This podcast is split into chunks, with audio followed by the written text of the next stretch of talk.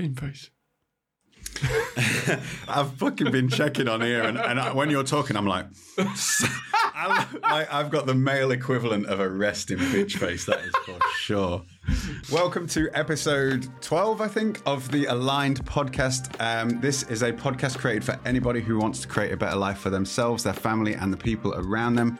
We are having conversations about personal development and our failures and lessons through our own personal development journey. How are you doing, Tom? I'm good, Lee. How are you, mate? I'm very good, mate. Yeah. Been having some really good feedback on the show, by the way. Yeah? Some great people just popping into uh, text message. Um, a couple of patients just coming into the practice who started listening, which was really cool. Yeah. And you put that nice review. Did someone put a nice review on? it? Yeah, it was yeah. Liam, who is an awesome dude from from Bristol. So I'd like to encourage anybody if you, if you want to put a review in, we'd really appreciate a couple more five star reviews uh, and share this show. as It, it is growing really quite rapidly, which is brilliant. Yeah, it's see. it's definitely growing, and um, yes, reviews. The best place for reviews is Apple Podcasts. We've actually in the last week just gone onto a load more platforms, and I've noticed in the stats that some of you are listening on the other platforms. So thank you for that. Um, but yeah, reviews on Apple Podcasts really helps us grow, and um, just five star reviews on Spotify would be awesome. And on YouTube, the best thing to do is just subscribe. So thank you. I mentioned it to you the other day. A really cool. So there's a listener who's, who listens to this show. He's a patient of mine. Uh, he studied care recently, and it's going to be in the topic we're going to talk about today. But uh, coming in with some discomfort, and he notices after a couple of adjustments that his health anxiety completely changes, which is a great thing of its own. And I'm not here to talk about his, his, his care in that case. But he came in the other day and he said, "You got to stop doing what you're doing because I um I just listened to your podcast or started listening to your podcast, and I went into work today." And I went straight to my boss and asked him about progression at work and management roles and just creating a better life for him and his work environment, his health. And that was such great because, you know, sometimes we do need some validation. It was such great validation for what we do. yes. Um, and it's so good to hear. And the guy I know, I know he's listening. I won't say his name, but um, I'm really, I'm really proud of everything you've achieved. And it's great to know that, that we are having that effect on people. So please, if you know someone, share the show because, you know, we never know how far reaching what we do has. Yeah, that is absolutely amazing to know that we're uh, affecting people in that way. So yeah, well done to that guy, and keep going. Um, we are also starting a new segment on the show, which I'll just mention quickly, which is Q and A's. So you can do these Q and A's either in the comments. You can drop your questions in the comments on YouTube or on my story. I'm going to share Ask Me Anything's regularly. So follow me at Abandon Average on Instagram, and you are Dr. Tom Waller. at Dr. Tom Waller. So yeah, if you follow us there, you can ask us questions there on any comments or drop them in the comments on YouTube. So yeah, Can they literally ask anything or we? uh, you can ask absolutely anything. Yeah. I'm excited for where that might go. absolutely anything. Business, personal development, um, any topic you want, and we will cover it. So you got a question recently, didn't you? Yeah. So uh, I was speaking to someone, and they just asked if we could cover the topic of anxiety. Um, so we've not done any prep, but uh, it's definitely something that I've dealt with in the past. Um, for me, social anxiety uh, was the main thing. What about you? Have you dealt with anxiety? Mass- Yeah. Massively. Yeah. Like I just said to you today, I'm having, I'm having an anxious day today. Yeah. Uh, I, I, walked in here and said, dude, I'm on the back foot today. Um, and quite often people see us or they might be listening to the show. We just mentioned this now. Like we are ordinary people and we are, you know, going about our ordinary lives and, and, and trying to make them extraordinary. And anxiety is something that creeps up so often. So today, my morning routine was a little bit off. Um, I kind of jumped into the wrong bit of work first, then ended up on somebody else's agenda, and now I'm anxious to get back on my agenda before the day runs away with me. I'm not even, I don't normally check my emails before midday on my days off, but I know there's a couple of pertinent ones waiting for me there, and I probably should have knocked them on the head straight away. Mm, Um, but typically, for me, social anxiety is the thing. mm. Like it's the thing, and it still cripples me at big conferences and events. People won't see it, Yeah. um, but I'll, I'll happily go into explaining that. But yeah, social anxiety for me is something that uh, really Yeah. does affect me. That's quite funny considering that most conference and events is you're on stage. I know, I know, which makes it doubly hard. um, but yes, social anxiety for me um, is not anywhere near what it used to be, but that is because of 10 years of work on it. Yeah, Literally 10 years of work on it. Um, but I used to have chronic blushing. um, which w- was crippling. Like it would it would affect my life all the time. So this was before I was self employed. This was when I was working a job. Uh, if ever my manager came up and spoke to me, or somebody who was higher up than me in the business, or if somebody was in amazing shape and they used to come up and talk to me, I would just go bright red. Mm. Not just my face, my neck, my arms, my hands. It was like the most intense form of blushing that you've ever seen. And I keep mentioning Catherine in these video Yeah. in these podcasts, but Catherine, my EFT therapist, we worked on it not for long. Um, the blushing part, Yeah. and we did some visualizations and some memory work and things, and and I got past it quite rapidly. Um, I say quite rapidly, a year or so. I remember when we first met. I remember you talking about that. Yeah, actually. yeah. And um, her helping me deal with that is the reason I continue to work with her on every area of my life because the the results and like the transformation from that was just phenomenal. Like it was ruining my life. Uh, if if a when I was single, if if a good looking woman came and spoke to me, boom, bright red. I used to. I was. That's tough, in it, dude? Fucking hell! It was like ruining my life, and I was. I used to work in this massive warehouse, not warehouse, but this massive repair center fixing laptops, and there was toilets in there, and someone had drawn. Everyone knew that I drew, so when Yeah. I'd, I'd always be like sketching and drawing and stuff, and someone had drawn a cartoon in the toilet on the wall of one of the managers fucking one of the other managers these two blokes and and they pulled everybody into the middle. And there was 300 people all stood around this manager and he was saying somebody's drawn this in the toilet. And everybody knew what it was. Everybody had seen it. And he was like somebody's drawn this in the toilet. We're going to find out who it was. And i just went it wasn't me. Yeah. and i just went boom bright red in front of 300 people. And i was just stood there thinking fuck it wasn't me it wasn't me and it, and i was and i swear to god to this day it was not me and i just thought fuck everybody thinks it's me Dude, do you know it's quite funny? Like I'm just thinking there, like similar situations, and I, that where I would get anxious, I can't hide in a group. When I was young, bright red hair, the big chap in the room, I like, I got nowhere to hide. Like, I'm the guy getting in trouble all, all the time. Um, anxiety is it is a funny one, and so I think a lot of people do struggle with social anxiety, and I think I just wrote it down there, and I'd like to build up to this and not necessarily answer it straight away, but I just want to drop the seed. I think the ultimate answer is you're anxious because you're not as good as the person you think you could be. Hmm. Well, you just said there, like if a, if a if um like an athletic person came up to speak to you, yeah it's because you feeling you, you feel almost slightly inferior to that the person. gap yeah And- between where you want to be and where you are yeah And would anxiety completely go if you really did own and become the person that you, or you filled that gap, you became the person that you thought you could be? Um, but for me, social social anxiety is like I really struggle one on one in small groups. I really struggle in small groups, and I think it comes from being young, where I was just that kind of guy on the fringe of a of a group of people and trying to just get myself in there and yeah feeling like at any moment I could be kicked out of this group and my social network could be dropped. And I think one of the reasons I got in so much trouble when I was young is because I just did the things that no one else did to try and keep the attention to stay within those I, I, groups. I was guilty of that mate i did that as well yeah. And um, I really struggle. And you said like the conferences now, you go to these conferences and it's the breakouts I really, I really struggle. Like I've just been on the stage and I can do one to many. I have no issue with at all. Like I, Mm. the bigger the, the bigger the crowd, the easier it is for me. But when it then goes into these smaller groups and conversations and turning around the next conversation, I am super anxious. And Sarah will attest to this. Like she cannot really bear to be around me before I'm about to do a talk. And when we go to these conferences, I am working myself up in the room before we go out Mm. into the foyer where people are having the coffees and everything before. I'm like, game face on, let's go. yeah And it's it's an effort, and I'm wiped after those days. yeah so it i still think hits me. I think what to take from that then is everybody's social anxiety is different.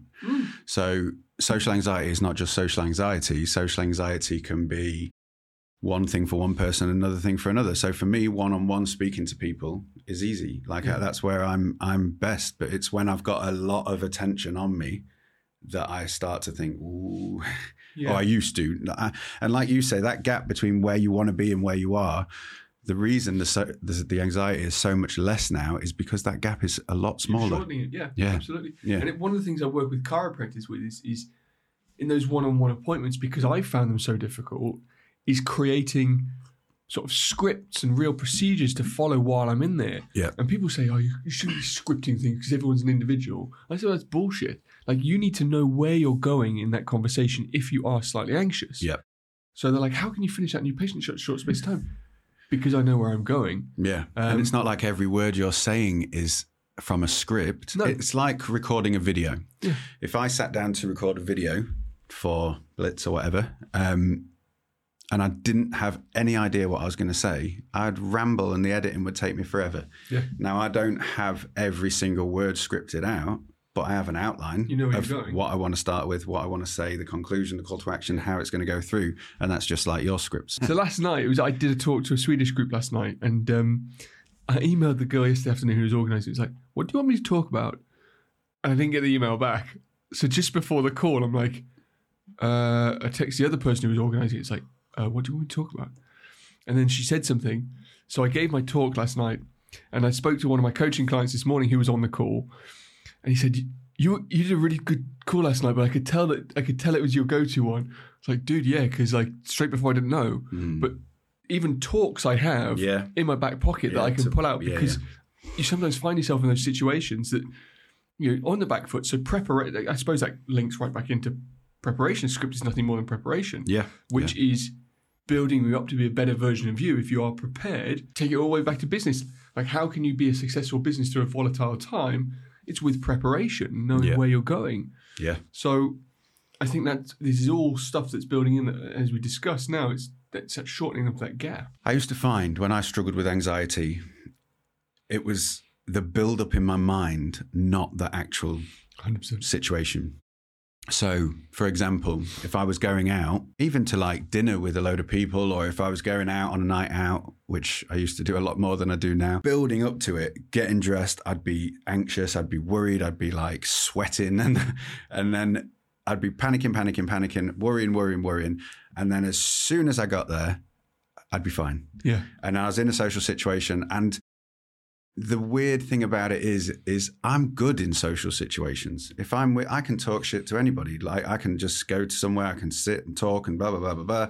Um, and How to Win Friends and Influence People is a really good book if you want to. Such a good book. Yeah, And actually, from a speaking point of view, Yeah. from the stage, like Yeah. you make the talk about the audience. yeah.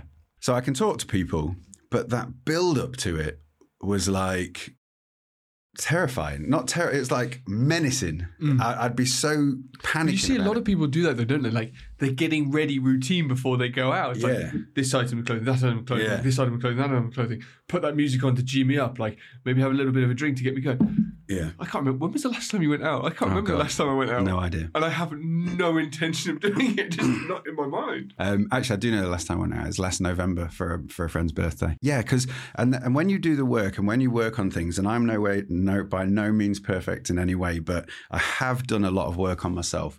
And like you just said, going out, I used to be like, what, what about this? What about that? Should I wear this? Should I wear that? Now I'm like, same clothes, Yeah. always the same clothes. If I'm going out, I might put a pair of jeans on instead of my uh, cargo trousers that I wear every Yeah. single day. And then I'm like, boom, same black t-shirt, simple things like that remove anxiety, don't they? Yeah. Like uh, jeans and black t-shirt Yeah. for me. Yeah. My own hoodie today. Um, Spanish. Yeah. Um, I've got my eye on, mate, on it, mate. but. I, I was I was just um, I've done an order, mate. It's on its way. Um, I was just uh, writing as you said there. It's the same with sports. Like a lot of people get that, like the, that build up, get yourself psyched up before game day. Yeah. As soon as the whistle goes, Game on. change. Yeah. and there was I can't remember the, his first name, Jenkins, who used to be the fly half for Wales. Really great player uh, back in the sort of nineties. Really great player. He would vomit Mm-hmm. hard Mm-hmm.